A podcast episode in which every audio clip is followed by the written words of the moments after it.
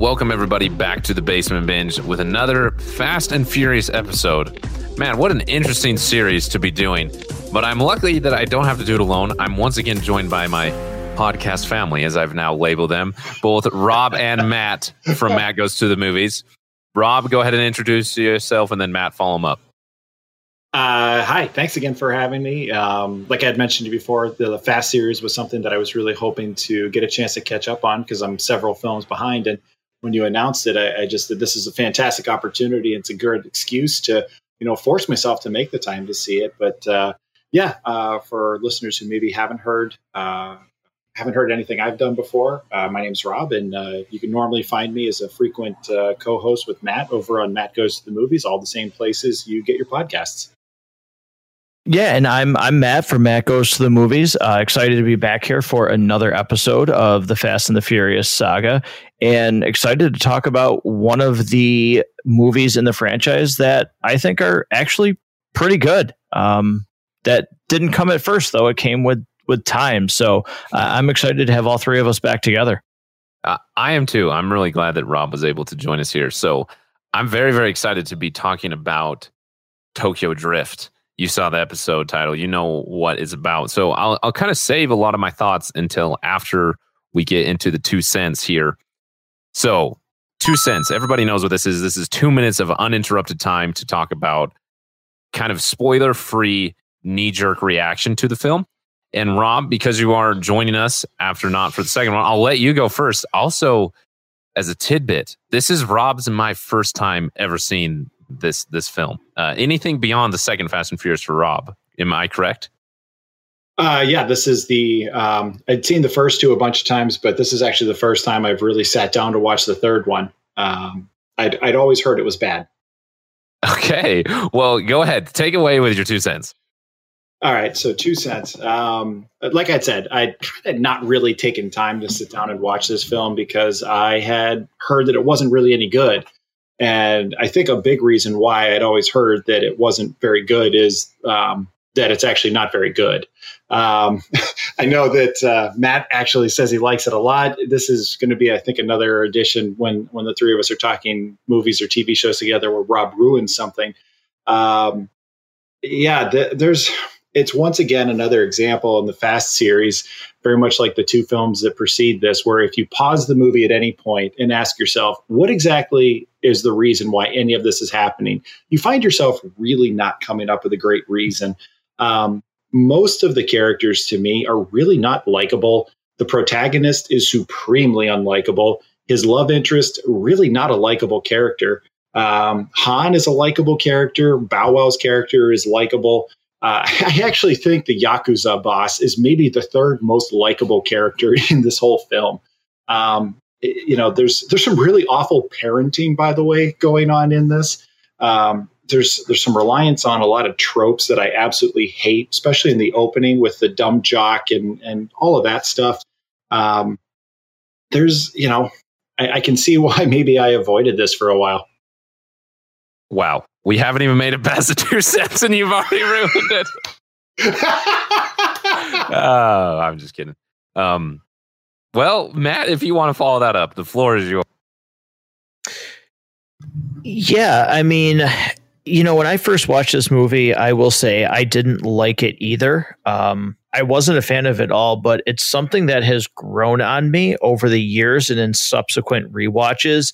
Um, I think that has to do with maybe I focus more on Han.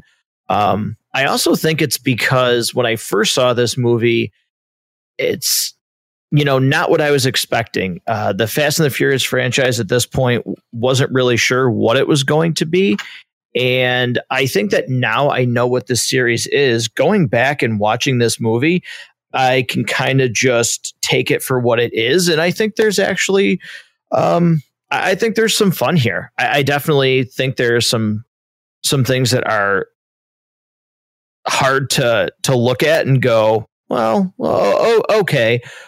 But at the same time, I think there's some relatable, fun characters in this. Uh, Han being the major one. Um, but yeah, I I I like this movie. Okay, well, obviously we've got some polarizing opinions going on here. I'm going to follow up myself here. Follow, what the heck? Follow up myself. What am I trying to say? I'm, whatever. whatever. I'm going to go next. I, why do I overcomplicate things? Okay, my two cents. So, spoiler free thoughts. Like I mentioned, I have not seen any of these Fast and Furious films. I mean, every single film is its first introduction to me.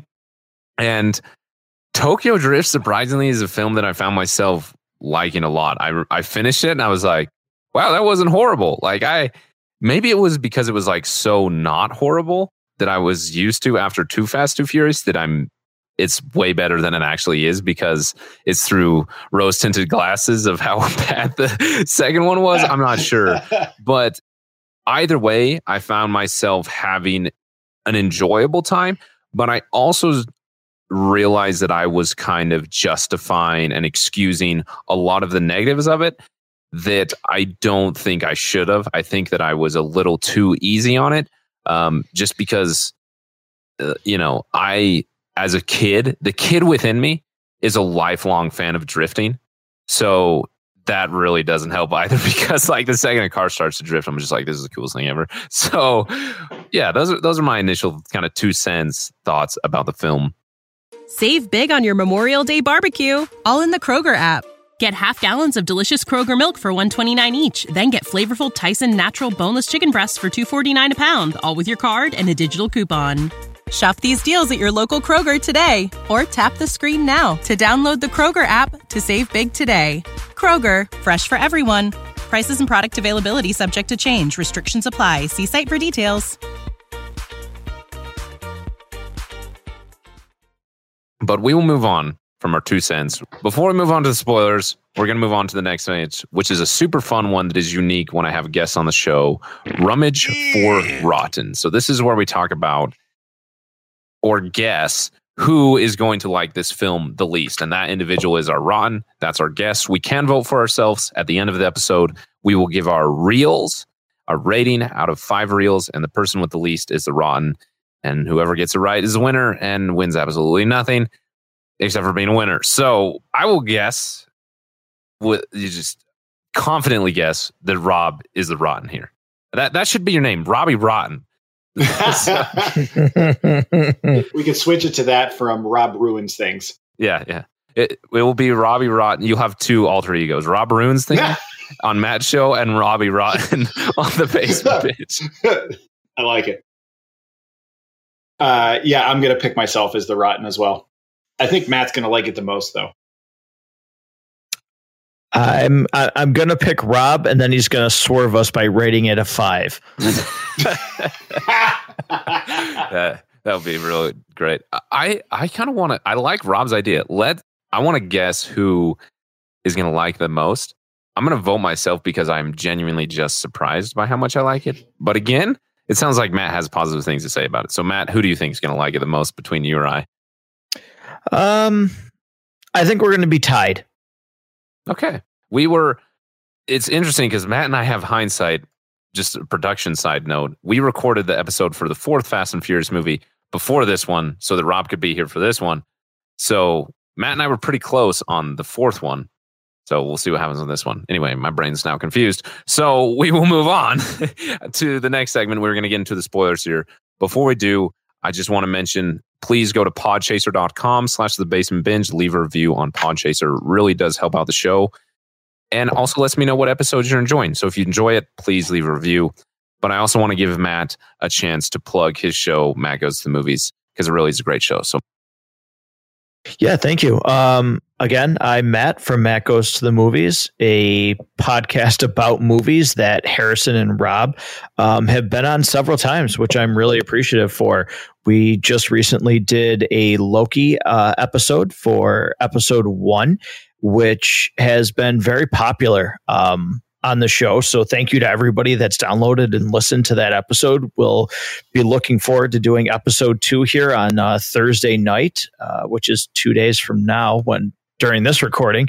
So super interested in that. And yeah, just uh, got a couple episodes coming up. I've finished my recordings for Spiral from the Book of Saw and The Dark Knight. Uh, so just putting the finishing touches on those so I can get those out as well. Well, those are two episodes that I'm very much looking forward to. So thank you again both to Rob and Matt for being here for this episode. My podcast family, so to speak, which is very fitting for the Fast and Furious movies because that's what this is all about is family apparently.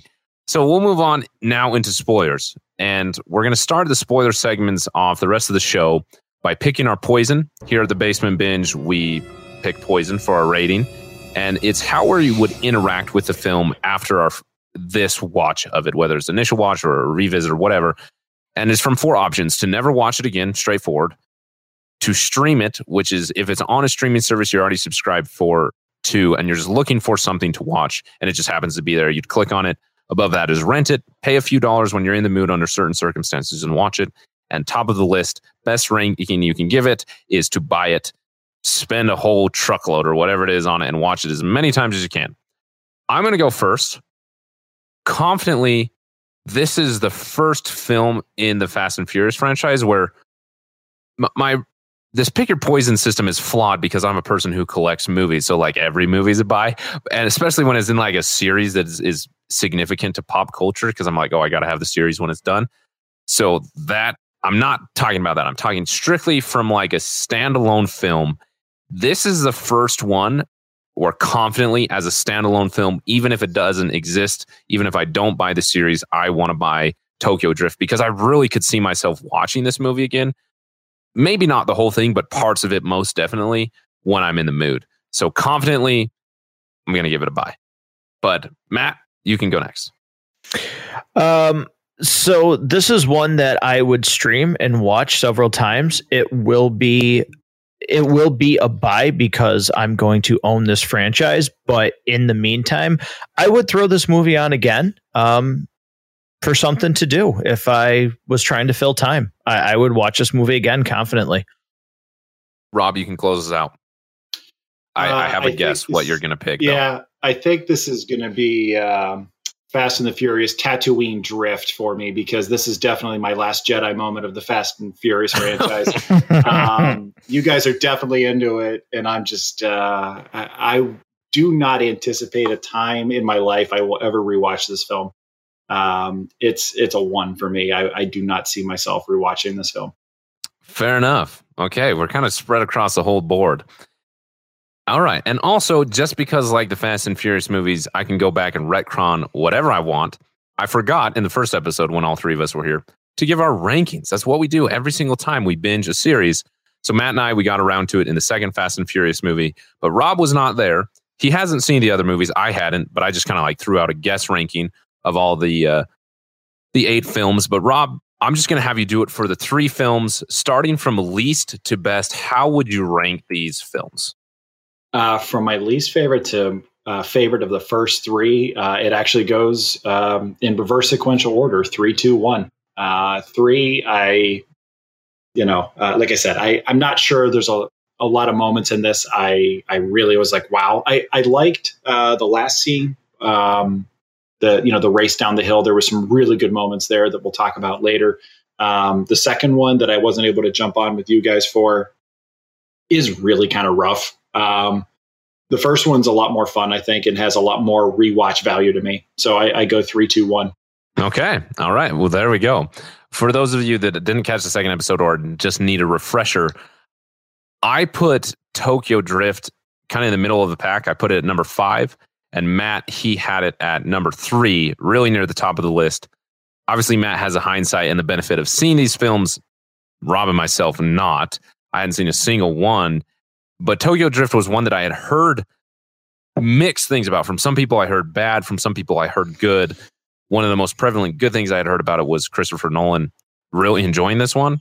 So it kind of just put it in the middle of the pack because I wasn't too sure. But I think that is definitely going to go up because I really, really did enjoy this film. But again, there's a lot of good. Well, not maybe not a lot of good, but there's some other good to go after this. So I'm not I'm not going to confidently say it's going to be the top, but it's going to be near it. What about you, Matt? Is it is it going to move it all up or down?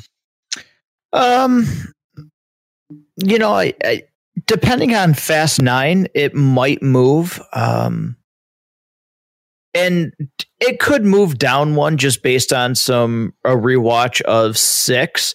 Uh, I know it won't move because of eight, but rewatching six, there's a chance Tokyo Drift could move. Um, and then again with Fast Nine coming out, there's a chance this could move uh, based on how well I like Fast Nine. Fair enough. Okay. Well, let's move on to the next segment here, which is live up. So this is where we talk about our expectations for the film, particularly for Rob and I, where we'd never seen the film before. What were our expectations going into it, and was it able to live up to that expectation? And then for Matt, as someone who has seen this film before, what is the legacy that this film has as being a film that is now a, a huge franchise and has kind of withstood the test of time?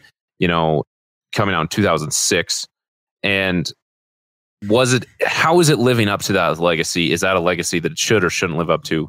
Those types of things. We'll get into it.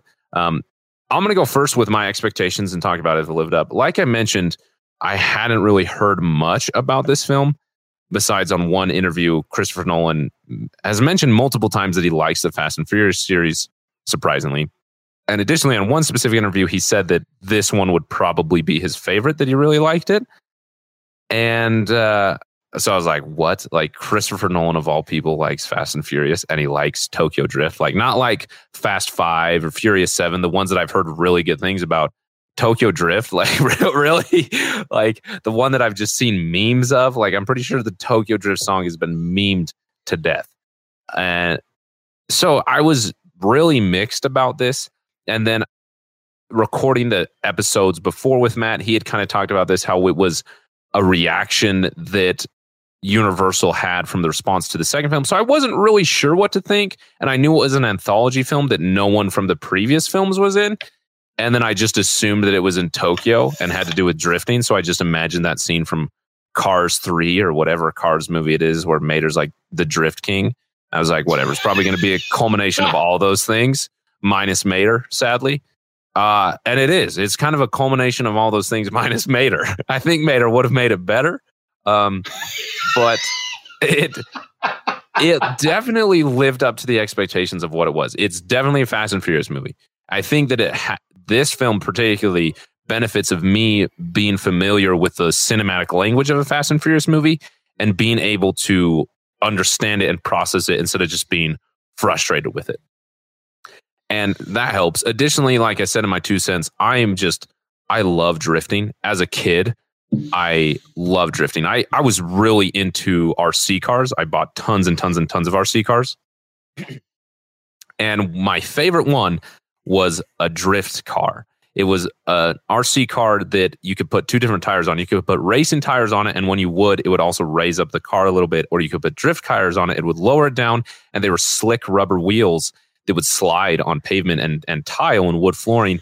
And it was like I would drive it. I got so good at drifting that around the dinner table. I thought it was the coolest thing ever. And then when I was younger, like when I was like 12, I would go out to this super small town with my family and we drive like super old trucks out there. And my dad taught me how to drift in the dirt. And then growing up in Utah where there's snow, like drifting is just something that you do consistently. And so I've just had like a weird enjoyment of it.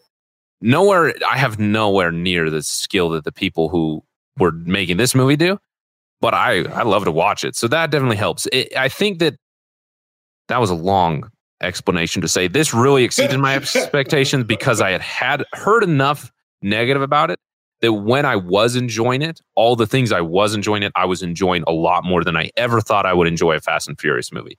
So it definitely exceeded my expectations because my expectations were a total mixed bag with Mater thrown in there. So, Rob, how did this live up for you at all? It sounds like it wasn't too pleasant. Um, I, I kind of wish they would have had Mater in this. It would have definitely made it a lot more enjoyable for me, uh, for sure. Um, like I had said, I uh, my first uh, time uh, experiencing this movie uh, was uh, in advance of this episode. Um, prior to that, I'd never really heard great things about this overall. It's it's not necessarily considered, you know, a, a phenomenal piece of cinema that people are are flocking to. It's not really even considered a cult classic, you know, where where films like Super Troopers don't do well at the box office, but they end up, or like Office Space, or, uh, and they just crush in DVD sales as it sort of catches fire. Um, you know, this isn't really considered like that.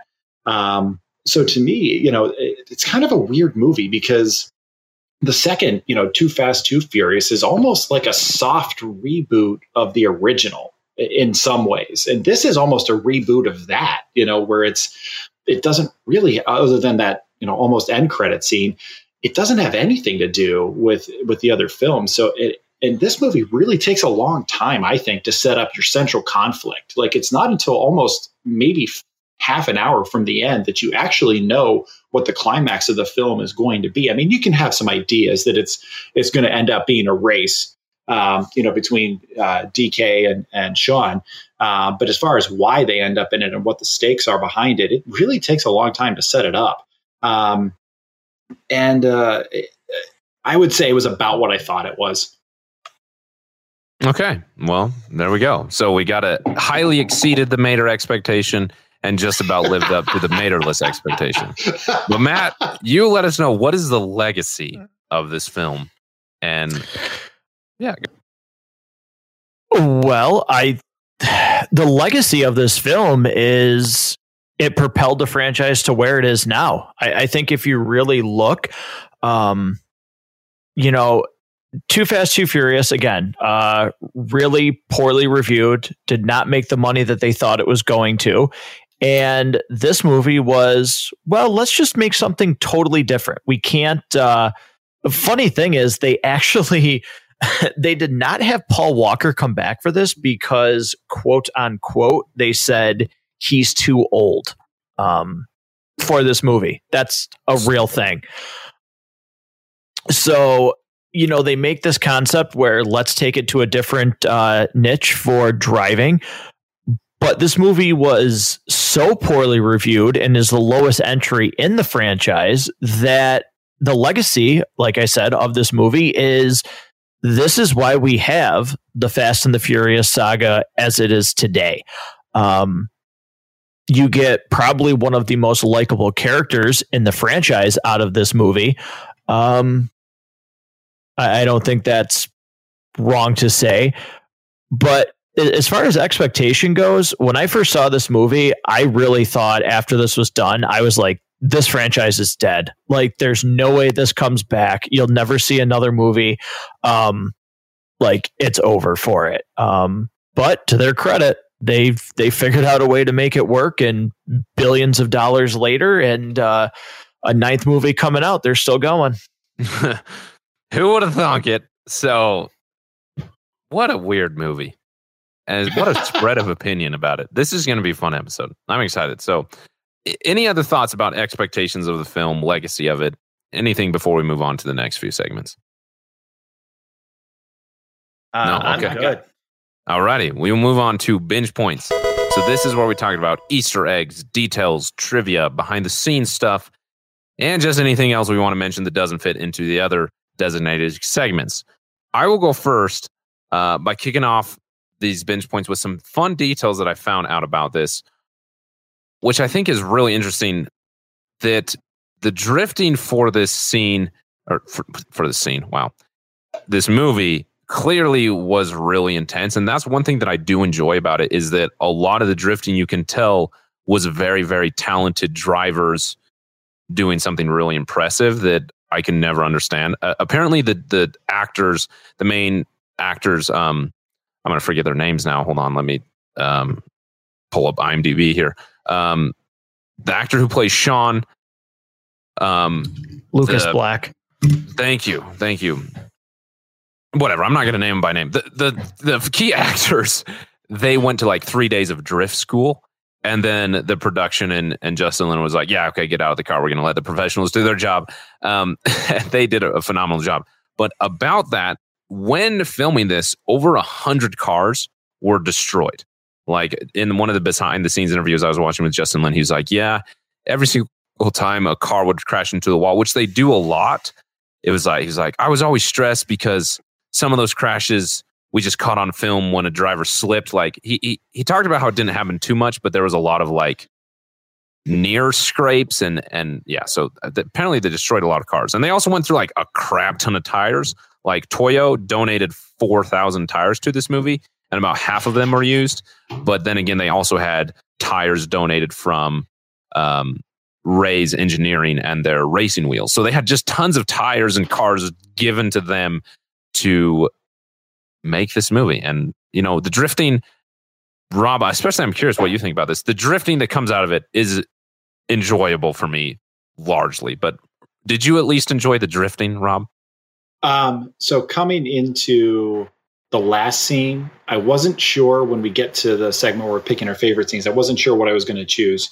Um, when the camera stays on the cars longer and you know that it's not CG, especially in that last scene, the driving skill there is unbelievable. Um, if you if you think about what it is that these stunt performers are actually accomplishing, they're having to synchronize their movements in ways that you can't even begin to understand. Um, they have to be talented drifters, but it isn't just the fact that they're getting the vehicle to work with them. Um, they also have to maneuver their vehicle in, you know, synchronized with their partner who's driving in front, beside, behind them, wherever those vehicles are, uh, to get them to slide at the perfect speed and pace that they do. Um, it's if you actually know how hard it is to do what these guys are doing, um, it is very, very impressive. It's probably the best driving I've seen in a film that I can think of. I, am I'm, I'm really struggling to think of um, of anything I've seen that's been more impressive uh, than than especially in that last scene. Yeah, the driving is amazing. That's one thing thing I really dislike about it is is there are some shots, and definitely more so than the first two films, where the camera actually stays with the car and we don't get a cut. There's some longer takes of a car, but I wish that they were still longer. Like I don't care about the actor spinning the steering wheel over a green screen or pumping the gas and clutch and brake pedals or upshifting and downshifting a million times. Like I just want to see these drivers do something incredibly impressive. And to some extent, we got that, and to another extent, we didn't. Um, but yeah, really, there there was a lot of money and and vehicles and vehicle maintenance that went into allowing these drivers to do this drifting, and and it in some ways does pay off. But those are my first few binge points. Do you have any others? Both either of you? Um, yeah, I mean, I've mentioned this before, but the cameo uh, appearance by Vin Diesel in this movie wasn't even originally scheduled. Um, this movie had tested so poorly that Universal actually came to Vin Diesel and said, "Hey, will you do a cameo uh, in this movie for us?" And his only agreement, like the only reason he agreed to that, is because Universal gave him complete creative rights to the Riddick franchise. Uh, not even this franchise. Um, he said, "Sure, I'll do a cameo, but you have to give up rights to Riddick." Um, so that he could go make that movie independently uh, in 2013. So his cameo was not even scheduled to be in this movie until the test screenings were so poor that they went and asked him to do it. Wow. Well, I have a follow up question. Is a Riddick movie any good? Uh, I actually like that franchise. Um, Rob, have you seen like those movies, The Pitch Black, Riddick, and The Chronicles of Riddick? I, have not seen those start to finish. Um, I know Pitch Black is one of those films that um, is is definitely thought of better than it than what it won at the box office necessarily.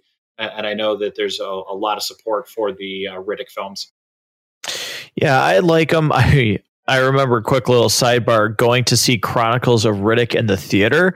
Um, and I was one of two people in that theater that went and saw it. and this was pre-COVID. yes, this this was long before we knew the word COVID. Yeah, oh, that man. is funny. Can we go back to that? Please, I would gladly go back to two people in a theater watching Riddick. wow, that's so interesting. That Vin Diesel. I mean, when that to, just to talk about that cameo when he showed up, I mean, he was going up to race someone, and and this was my first thought because I know that. I mean, spoilers, I guess. Maybe I don't know. Everybody knows at this point. Han is not dead forever. Like he, I saw him in the Fast Nine trailer. So like when his car blew up in the movie, I was like, what? Like how did he survive? Like that, that's impossible. And then when at the end of it, when Sean is pulling up in as a drift king in his new car to drift somebody, that says they knew Han like family or, or whatever they say. I was like, it's gonna be Han. And then it, I saw that it was like an American muscle car, and I was like, oh, it's it's Vin it's Vin Diesel, it's Dom, like, duh. Um, and but I was like, this just feels like so out of place. Like Dom's just suddenly in Japan, I don't know, but uh, apparently It's- the timeline's a big mess. So Yeah, it's explained in Fast Seven why he would be there. oh, okay. Well, I look forward to that. Do we actually get to see the race? Uh, no, you don't get to see the race, and I will say that Lucas Black ages. It's so bad. Um, he ages terribly because it's it's supposed to cut in between like Fast Seven and this movie that's taking place at the same time. Um, and Lucas Black's character looks like he's 35 years old in there. He's supposed to be like 17. Yeah, yeah. Jeez. So, uh, so thoughts about that? I'm sure at the time Riddick was like in his 20s, uh, 23, 24 is what I'm going to guess. What are the two of yours opinions about his performance as a 17 year old? Did you like it? Did you not like it? you know, for me, it was another example of somebody who's clearly five to 10 years older than the character he's playing. I mean, we see this all the time with high school students uh, on film. Um, I, you know, it was hard for me to really rate his overall performance because I found the character of Sean just so unlikable, anyways, um, that it just like I, I didn't. Re- I don't really have an opinion on uh, on Lucas Black. Fair enough. Matt? Yeah, I mean, I think it's even more so. I mean, back when the movie first came out, I didn't really notice it. It's obviously a lot more, um, you know, in your face now. But, um, yeah, I don't really know how I feel about him as an actor. I certainly don't remember seeing him in anything else. Um, but at the same time, I thought he did you know, again, as my appreciation of this movie grew, um, I don't really think about those things about, well, he's supposed to be, you know, a high school person. Like to me, Tobey Maguire looked like, you know, he definitely was not in high Hmm. school when he played Spider Man. So, Right. um, like I can overlook those things. So it doesn't really bother me. I don't think he did a great job. I don't think he did a bad job. I think it's, it's one of those performances that is, it's there. Okay. I, I had to ask because I feel like I, I just had to know what the two of you thought because I just feel weird, for lack of better words, that I was really connected to his character, which is w- weird because the film started and I was like, oh, here we go. Another 20 year old being a teenager in high school. Like, how dumb. And like, I was really kind of bothered by it. But then as the film went, and maybe it was his dumb accent in Japan or like the fish out of water type thing. But even as unlikable as he was, like there were so many times like this guy is just an idiot and a jerk. Like he's just infuriating. There was something about his character that I was really engaged in. And I even wrote in my notes that this was like a great coming of age film for the character of Sean. But I look back and then I'm I'm like, okay, why did I write that down? Like obviously I wrote it down because I was feeling it in the moment, but I can't tell you why, besides just for whatever reason being connected to an actor who I did not think was doing a very good job. I'm just very intrigued by. So I wanted to I, I think just I don't know, maybe my brain was misfiring that day or something, but I don't know, here we are. So that was a random tangent. Do you either of you have any other binge points? Uh, nothing behind the scenes, but just kind of more of a. Um, if you ap- if you happen to rewatch this film again, one of the things that just really jumped out to me is just kind of a, a something to think about moment. You know, there's the the first scene where Sean is uh, dr- in a drift race, and and they just give him this car, and and and he's now he's supposed to race a car that he's never driven before on the opposite side of the car that he's ever driven before in a race style he's never done before. Um, and he actually thinks he has a shot at it. And it's it's one of those things that just was so ridiculous to me that like did you ever did you ever go to the bar with a friend back when you could go to bars with friends? And like the, the friend that drove just gets way too hammered and now you have to drive their car home and like you go to put the turn signal on because like you're reaching for where the turn signal is in your car and you accidentally turn on the windshield wipers like imagine that but dialed up to like 37 you know like that's that's kind of what he's asked to do in this and just like the ridiculousness of it um was just so amazing to me like there's there's absolutely no way that this guy could have possibly thought um that that he had any shot at it. And it's one of those just you know uh, stop and think moments that I just it was I was marveled by. I think that you kind of answered my question of why I was so interested in the character of Sean. I don't think I ever stopped and thought about any of it because I was just so enthralled by the drifting that, and, and just kind of the movie as a whole, I was really, uh, Christopher Nolan saying he liked this, like really had my interest peaked. And like that scene that when you break it down like that, I'm like, wow, that is like stupid. Like, what an idiot 17 year old. Like, really? But in the moment, I'm like, yeah, you got him, dude. Like, you got it. You come on, get in the car. Like, you know, and I like am totally invested in him winning the race when he had no shot. Like, never did he have a shot of doing it. So it's, it's interesting how polarizing the then and now is. Uh, very interesting. Matt, do you have any other binge points? Uh, no, I uh, I don't have any other topics to discuss on binge points. Okay, I'll I'll just kind of close out with the last one here, just because I don't know where to put it in anywhere else. One thing that I really did like about this film, particularly being in Tokyo and being in Japan, is how the story felt like it was a Japanese or or Chinese Asian type cinema where a lot of the you know, like a wuxia film, where a lot of these films have a lot to do with political and social plays between allies who are actually enemies, and a lot to do with pride and legacy and uh, royalty and family and those types of things. And that's a lot what this film is about. Like this film doesn't so much feel like a gangster film as it feels kind of like a a, a film, even though there's nothing wuxia about it. And for that reason, I really did kind of enjoy the story, especially between the character of Han and uh, DK and whatever DK's uncle's name is that I'm forgetting right now. Like I really liked that parts parts of it. That I just was like, I felt like that was a really interesting choice for a story, and maybe it was intending to be referential to the culture of cinema. That this maybe it wasn't. I don't know, but I liked it. But again, I I'm not I don't know if I can 100% defend that. so, oh, go ahead, Matt. Yeah, I was just going to say there's uh, again I, I do think the story here is I, I think there's actually some good parts of the story. I know Rob like probably can't stand it. Um if I'm saying that if I'm saying that correctly. But I, I, do think there's actually like once it gets to Japan, I think you know there's some strong character moments with Han, with um, Sean's character, uh, even Bow Wow's character. I, I think there's actually some pretty good on-screen chemistry between the three of them. Um, that I that I like that kind of pushes me past some of the other things in the movie.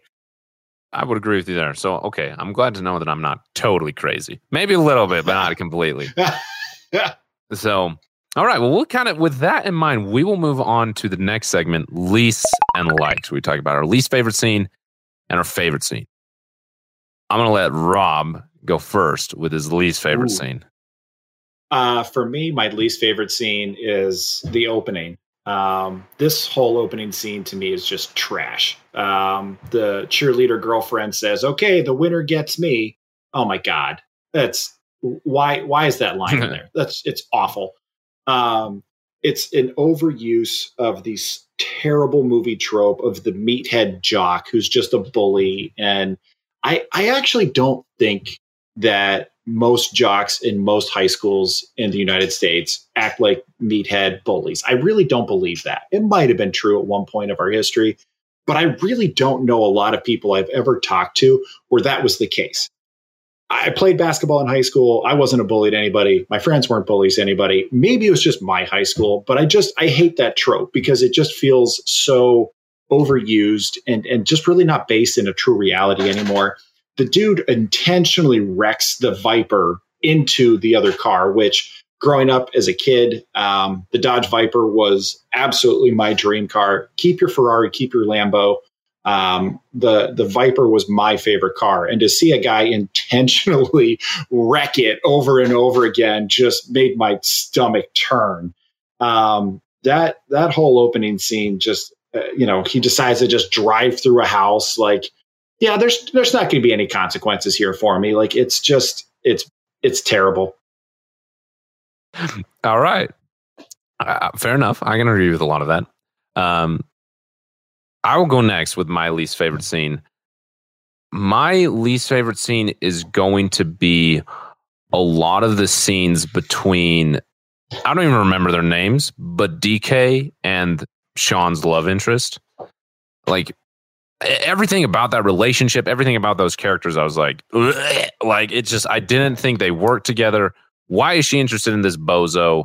I just I felt like it was an unnecessary trope and drama added to the film that didn't need to be there.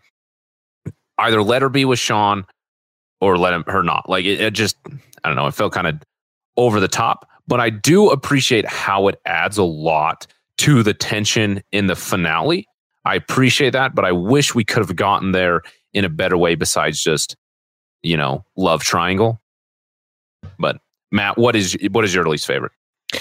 Yeah, I'm going to agree with Rob in the beginning. Um, and it starts with just, you know, the over the top like bullying. He throws the baseball through. And then, like, just the girlfriend, like, oh, we're going to race. And then, like Rob said, that just line of the winner gets me.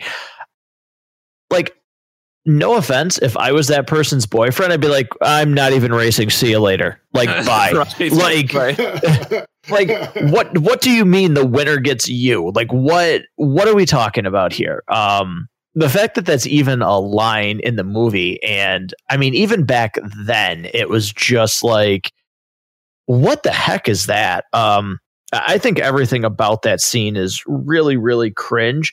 Um, it certainly doesn't start the movie off on like uh, the right foot. I agree. I, I have to add in that I agree that that opening, especially between like this stupid meathead jock and the the underdog who doesn't fit in, and then the little girl is just dumb. I have to disagree with Rob where I really liked the race. Yes, there were some definitely like dumb parts of it that weren't great, but for the most part, I was engaged in the race, uh, and I actually liked it. The other scene that I really have to bring up that I just thought was dumb was like, what the heck was that scene where Sean walks with the wrench when he's at like an auto shop or something to see the chubby kid getting spray painted just to like walk away? Like, why is that in the yeah. movie? What? Like, well, actually, as I say that, it makes me think of the scene later with Twink where he interjects. But still, like, what? Some dude getting his belly spray painted purple? Like, what is going on? I was so confused by that. I, like I said, um, Sean is a is a very unlikable protagonist, and and it really starts there. Like you want to see, like he's the kid that doesn't fit in, and he doesn't stand up for another kid who clearly doesn't fit in with the cool kids and the popular crowd. Um, yeah, I I just I feel nothing for him as a protagonist. Yeah, that was not a great intro to the character. So, but I will let Matt go first with his favorite scene. Uh, favorite scene would be I really do like the scene leading up to Han's death. I think that car chase is very well done. Um, I, again, you actually get to see cars drifting. I love the shot of the car drifting through the crowd of people. I just think it's very well done. I think Justin Lin shows a very good sense of what to do with the camera. Um, you know, he doesn't always have a ton of close ups with quick cuts. So I appreciate that a lot. So um, I would say that. And then the ending race are definitely up there for me as my favorite scenes in this movie. Yeah, I'm going to follow you up, Matt, with my favorite scene. Definitely that race when they're running from DK or whatever his name is, Han and Sean, and they're in their two respective cars. I loved that scene. I thought the driving was phenomenal. I thought the filming and editing, while it could have been a little bit better, was actually really good. I felt like there was a lot of restraint with the constant upshift cut and the steering cut and the pedal stomping cut that we get in so many Fast and Furious movies. Uh, there wasn't a stupid nitro light speed cut anywhere in it. It was just great racing with some really sweet cars. I love the car that Han was driving the way it drifts just looks beautiful and engaging. Same thing that drift through all the, the crowd I thought was awesome. I The driving again is really amazing. I really, really did like that scene, and how all that leads into Han's death, and how Han de- Han's death actually. I know it's kind of retconned later, but within this film has weight to Sean going forward. And I also have to agree that tied with that is that final race. Um, I know I'm going to mention three here, but because there was another scene that I really enjoyed. I want to say it was my favorite, but I just want to mention it. It's the scene, I don't remember where in the movie it was. I can't remember, but it's when Sean is in the car with the girl. I don't even remember her name, the stupid love triangle girl. It's with DK and with Sean and back and forth. And they're driving in the mountain. I think it's after Han dies. I don't remember. I think it's after Han dies, but they're driving and it's like five or six cars in a row that are drifting down the mountain at night. And the the drivers drifting, I was just like, I, I would just want to watch the drivers. Can we like stop it cutting to Sean and the girl? Like just cut that out and let's just watch the drivers drift down this mountain. I thought was amazing to watch the driving, but the scene is taken down a lot by how constant we cut to the characters when I just wanted to see some sweet drifting. But I just want to mention that because I thought it was amazing to watch. But Rob, you can finish this out here with your favorite scene, if you even have one. So uh, I was uh, I was prepared to say when the credits rolled. Um, but I uh, that that would actually just be being glib uh, and and not being and not giving credit where, where credit is due.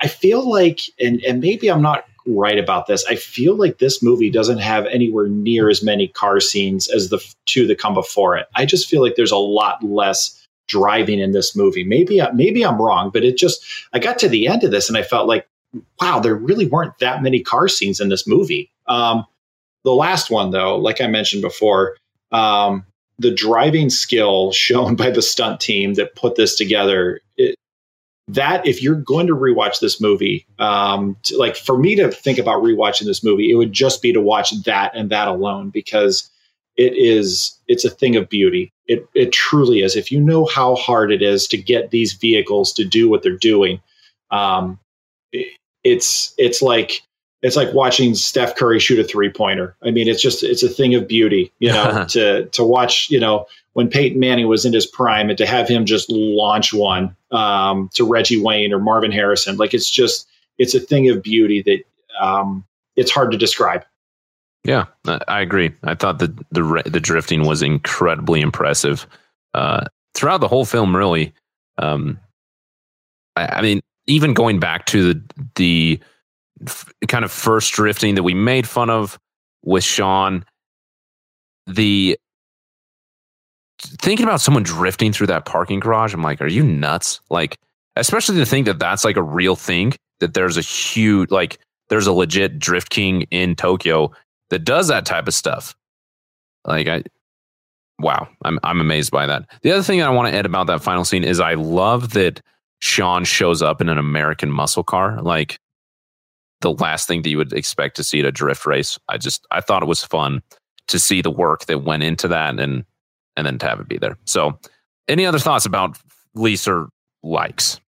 I no, so. I I think I'm good. Okay. We're getting close to reveal the rotten, which I think is going to be a clean sleep. But before we get there, let's get to the to the last segment, franchise inquiry. So instead of messages or meanings I can fall in. We're going to talk about how this film has led to the eventual success of the franchise. How does this film fit in the franchise successfully and, yeah, in a good or bad way? I'll start off this by saying that comparing this film to the box office of other Fast and Furious movies, it's clearly the weakest. We know it's the film of all Fast and Furious movies that has made the least. Only 158 million worldwide, just 62 million domestically like that. I mean, that's a lot of money, but that's not a lot of movie money for a blockbuster. Yeah, no, I mean, it's certainly not at all. Um, again, most of this movie's money came from overseas, and it, it certainly did not have the uh, the effect on the American box office that they were hoping. Oh, definitely. I, am curious though if either of you have any thoughts. Why do you think Universal took this direction with it? Um, I think really they thought that they had to do something. I think they really thought they had to do something completely different, and I think they by going to this um you know this outlet of what was going on um because at the time this was a big thing uh over in Tokyo so I think they really were banking on the fact that like you know this would appeal to a wider audience and overseas um I really think they just thought they had to go somewhere completely not out of left field, but had to do something totally different than Too Fast, Too Furious because even though that made money, um, it was clear that's not what audiences wanted to see. So they thought maybe doing anthology films would be the way to go. Uh, yeah, that makes sense to me. And it's interesting how this film does have a big international appeal and market to it. But in Japan, I should have mentioned this in the binge points. This film was named Wild Speed 3. like, you're going to make a film about drifting in Tokyo and name it Wild Speed 3. What? How's that, that a good idea? What was Wild Speeds 1 and 2? I'm curious now. I, maybe the other Fast and Furious movies? I don't know. it, it literally sounds like a generic energy drink. Almost as generic as NOS. like, yeah. So I, I think it's interesting, especially because I have to take my brain into the right listening order of this. Because, like I mentioned, Matt and I have already recorded the episode about the next film, Fast and Furious. And it's interesting now having the hindsight of that, how there was a reaction one direction after Too Fast, Too Furious, just to like totally cut the other direction after Tokyo Drift into what is the fourth film in kind of coming back to the original and coming back to the form and I I wonder if in the franchise people like I know that how can I phrase this question the right way? Between the three of us, there's a very wide range of liking it versus disliking it and our enjoyment level of it. I'm curious how this is within like big fans of the franchise, the people that are going to show up to Fast Nine on opening day. What are what is the general consensus about Tokyo Drift? Like not like one specific person, but just like the general idea I'm curious if anybody has any, you know, has their finger on the pulse of that.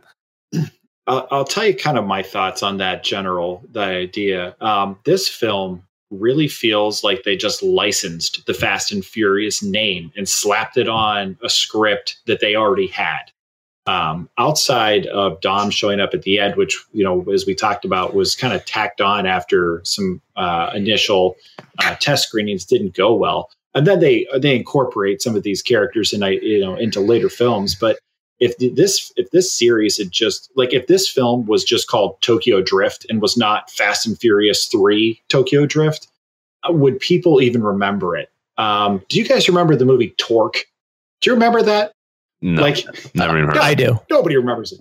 No, it came out in 2004 at the time when the Fast and the Furious movies were were popular, so they thought, oh, we're going to put out all these racing movies. It's basically Fast and the Furious on you know like crotch rockets was was really what it was. I I, I never I don't even think I ever finished. Sounds kind of interesting I, though.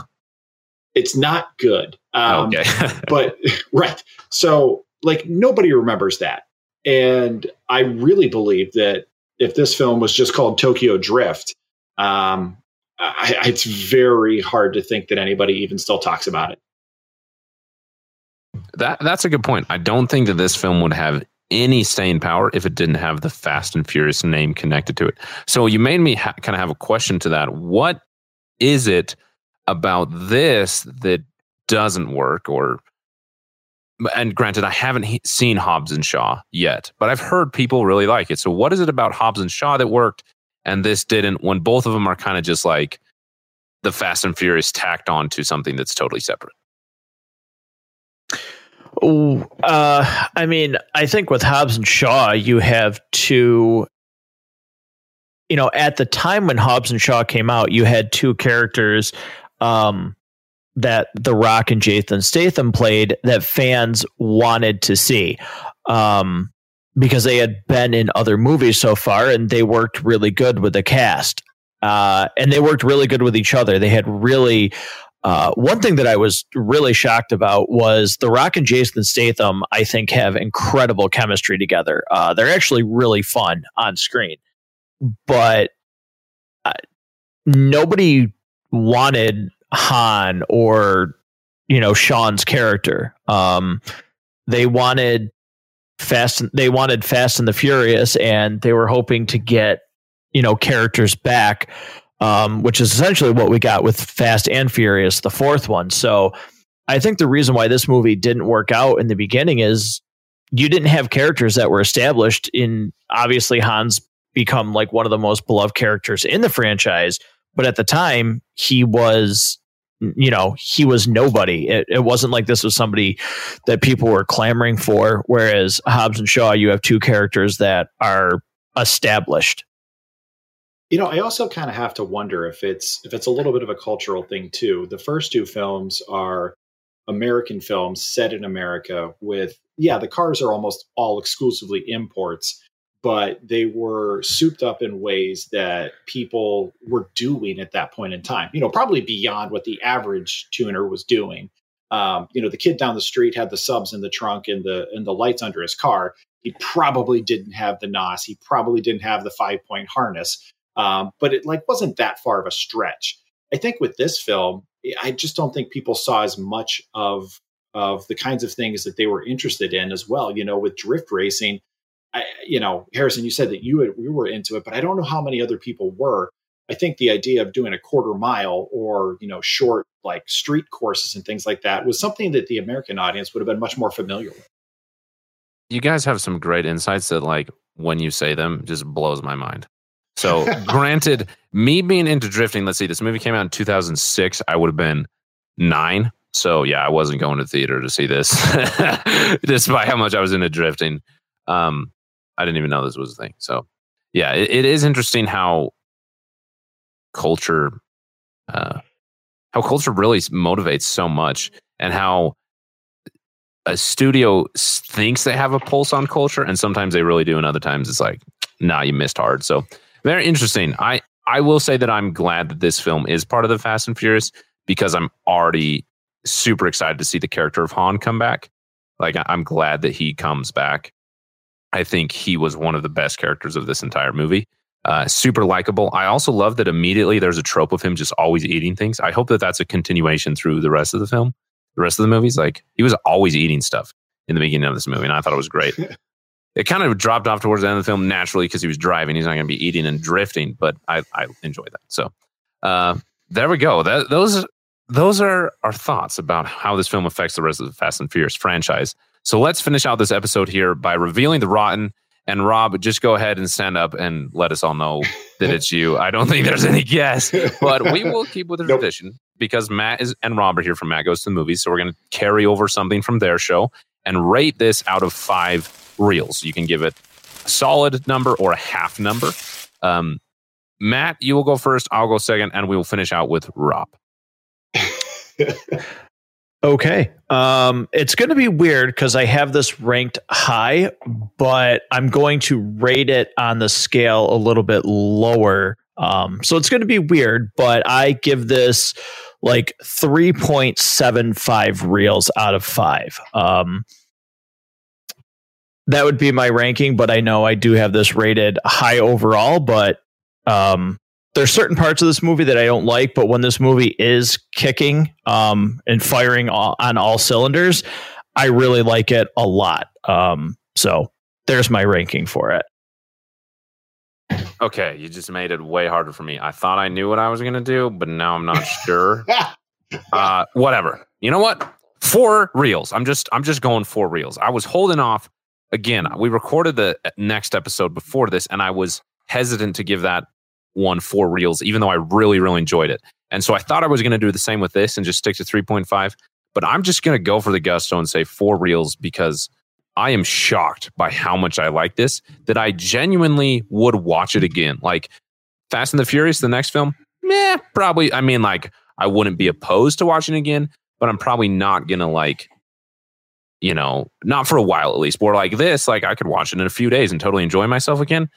At least I think so right now. I mean, maybe if I do it again, my opinion will totally change and Rob will have been successful. But as of right now, for reals, I really, really am impressed with how much I just enjoyed this film. Not so much how good of a film it is, but how much I enjoyed it. Anyway, Rob, close us out with your you know zero rating or whatever it's going to be. I'm going to firmly uh, plant my flag in the uh, the rummage for the rotten here. I've got it. It's unanimous. Uh, this is like a reel for me. Um, there's not a lot of movies of all the films that uh, and shows that Matt and I have had a chance to review together. Our, our rankings are usually very close. The notable exceptions are uh, Black Panther, uh, Thor and uh, and and some movie that came in between Rise of Skywalker and The Force Awakens. Some uh, movie, right? some movie that's that uh, is not actually very good. Um, outside of those, like most of the time, you know, his rankings and my rankings are are actually really similar, and um, this is just one that uh, is probably going to be added to that short list uh, for sure. it's a reel for me. Um, like I said in the in the pick your poison segment, um, outside of the last race downhill, I'm not sure what parts of this movie I would on purpose rewatch. Fair enough. I can understand that. I, I can realize that a lot of my enjoyment is through rose tinted glasses. So, but a single reel, I, I, still think that's brutal. But hey, you know that's what this is all about. So this is this has been fun. Um, once again, I want to give a huge thank you to Rob and Matt from Matt Goes to the Movies for being here, for making these episodes a ton of fun, and for getting me through them. I said to Matt on the other episode that I really think I would have given up after two episodes if it was just me. Like, I don't even think I would have recorded an episode for Too Fast, Too Furious. I would have been like, whatever, I'm done with it. Like, I'm not pushing through. But knowing that I had to record with you guys and that I had to be accountable to you, I was like, whatever, I'll do it. And I'm glad that I did because whether the movies are fun or not, these conversations alone have been a blast. So I really do appreciate the two of you being here. And I would give Matt a chance to shout out his show and plug it, but I'm going to do it because I think Matt Goes to the Movies is a great podcast that if you enjoy the Basement Binge, you should definitely go subscribe to. Of course, linked in the show notes, but also wherever you get your podcasts on all the main platforms. Matt Goes to the Movies. It's a great episode great episode. Wow. Great podcast that has many episodes that I really, really enjoy. There's some episodes where Matt and Robert together. There's some episodes where there's all three of us. And even the episodes where Matt is alone, I feel like I'm immediately a part of a conversation with an individual that I want to talk to. Even before I developed this friendship with Matt and we were on each other's shows, listening to his first few episodes, I was like, yeah, this is somebody whose opinion about movies I want to listen to, even if we disagree. And we have about you know a film I, there's a conversation that is enjoyable even just through listening to matt's show additionally i'm just going to recommend that you go check out any of the episodes on the disney plus shows that we have done all three of us if you like this episode specifically with all three of us we did those episodes together mandalorian season two wandavision falcon and the winter soldier and now loki which we're recording episode two in two days so go subscribe to matt goes to the movies wherever you get your podcasts you won't regret it. I promise. Hopefully, I did. I did you justice, Matt. Hopefully. I'm. uh Excuse me while I get myself together here. That was very nice. Thank you. You're very welcome. I'm happy to do it. I appreciate you being here. So that is. We'll wrap it up here. I will let Robin and Matt get to their bed because it's, past their bedtime. We're we're we are separated by time and distance. So I appreciate you making the sacrifice to be here. Really, both of you. I, I do appreciate it. So once again, check out Matt Goes to the Movies, linked in the show notes. Leave a review if you like this episode on Podchaser, podchaser.com slash the basement binge. Also in the show notes. But once again, my name is Harrison. This is the basement binge.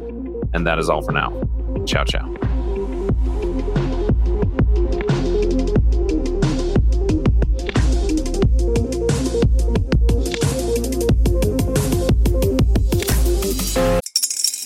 Spring is in the air at Littleton Coin Company, and we want to help you brighten your collection. Visit us at littletoncoin.com all month long to enjoy 15% off your purchase. With a wide selection of coins, paper money, supplies, and more, Littleton Coin Company has something for every collector's taste. Use promo code SPRING at littletoncoin.com for 15% off your purchase all month long. Restrictions apply. Littleton Coin Company. Serving collectors since 1945. When you need mealtime inspiration, it's worth shopping Kroger, where you'll find over 30,000 mouthwatering choices that excite your inner foodie. And no matter what tasty choice you make, you'll enjoy our everyday low prices, plus extra ways to save, like digital coupons worth over $600 each week. You can also save up to $1 off per gallon at the pump with fuel points. More savings and more inspiring flavors make shopping Kroger worth it every time. Kroger, fresh for everyone. Fuel restrictions apply. Bye.